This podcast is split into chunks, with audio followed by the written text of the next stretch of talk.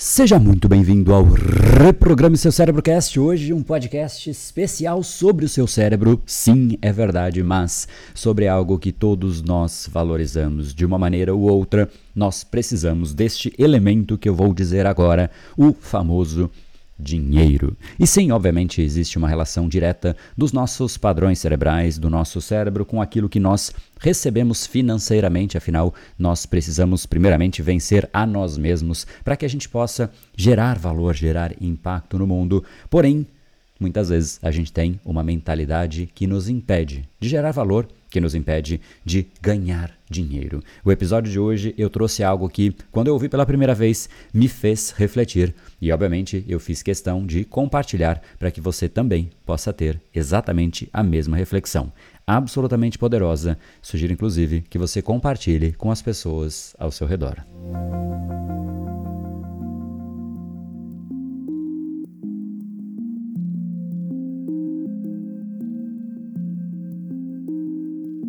Eu recebi um vídeo esses dias que eu achei simplesmente fascinante e eu quero dividir com vocês. Um vídeo que foi feito pelo Álvaro Chocar e basicamente um assunto intrigante e que de fato vai te fazer pensar de uma forma diferente. É uma história que se passou na Universidade de Stanford. Stanford, caso você não saiba, é uma das principais universidades dos Estados Unidos. Uma universidade muito conhecida pelo empreendedorismo e pelo esporte. É de fato muito forte, as pessoas têm uma cultura do esporte, isso em todos os Estados Unidos, né? Todos os alunos de grandes faculdades têm muito incentivo ao esporte, então existe isso muito presente lá, mas é uma universidade mais conhecida pelo empreendedorismo. Então, o professor deu um desafio para um grupo de alunos, dividiu basicamente uma sala em dois grupos, dois subgrupos. Cada grupo tinha o mesmo objetivo, que era simplesmente receber 100 dólares, era o limite, todos receberam a mesma quantia, os dois grupos, e fazer com que esse dinheiro rendesse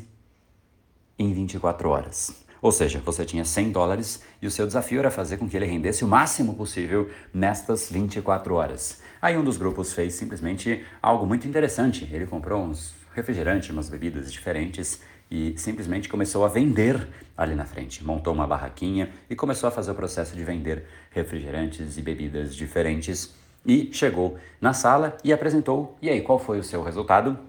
Eles conseguiram simplesmente multiplicar por dois. Eles tinham 200 dólares. E cá entre nós, se você tem um dinheiro e multiplica ele por dois em 24 horas, é um número, de certa maneira, satisfatório, não é? Então esse retorno foi de 100% que este primeiro grupo fez. O segundo grupo fez uma coisa um pouco diferente. Quando o professor perguntou, e aí, o que, que você conseguiu fazer, o que, que vocês fizeram? E eles falaram, olha, é, com os 100 dólares, eu não fiz nada. Toma aqui, os 100 dólares de volta.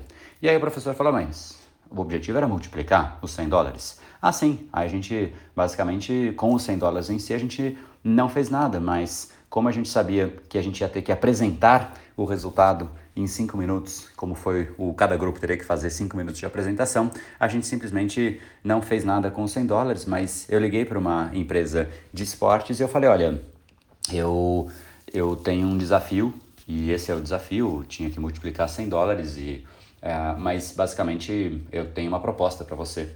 Como eu quero, eu preciso fazer uma apresentação e eu tenho 5 minutos de audiência para toda a Universidade de Stanford, eu queria te propor que você basicamente use esses 5 minutos. Eu te dou um merchan para que você fale em 3 minutos. Eu vou explicar para as pessoas em 2 minutos o que eu fiz, que é de fato vender um espaço de merchan para você por 3 minutos por mil dólares. Por mil dólares, você fala com toda a Universidade de Stanford por três minutos. Quanto vale um comercial na televisão?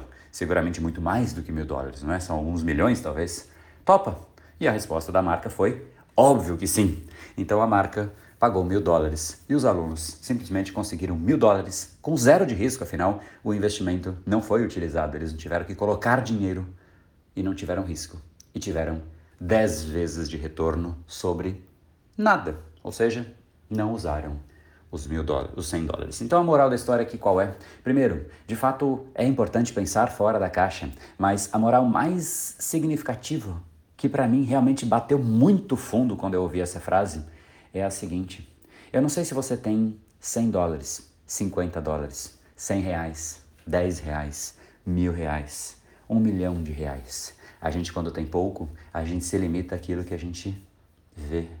Mas muitas vezes a gente não precisa se limitar ao pouco dinheiro que nós temos, e sim às possibilidades que vão além do dinheiro. Então, se você tem pouco dinheiro hoje, pare de olhar para ele e olhe para as outras variáveis que você tem, outros recursos que você tem.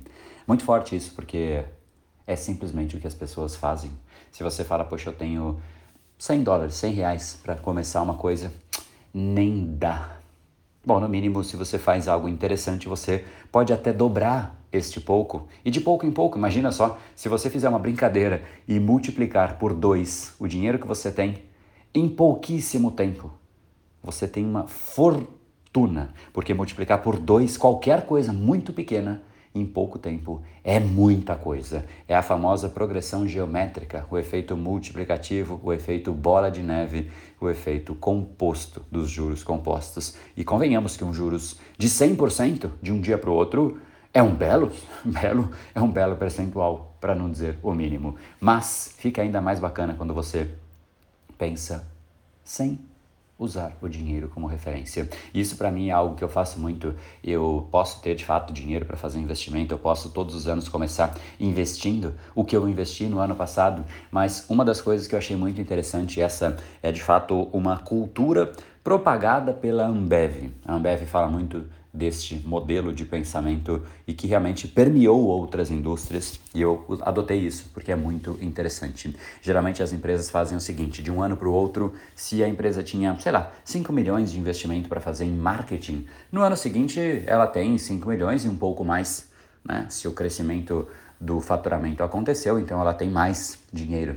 Mas não é assim na Ambev e não é assim atualmente em grande parte das empresas por conta disso.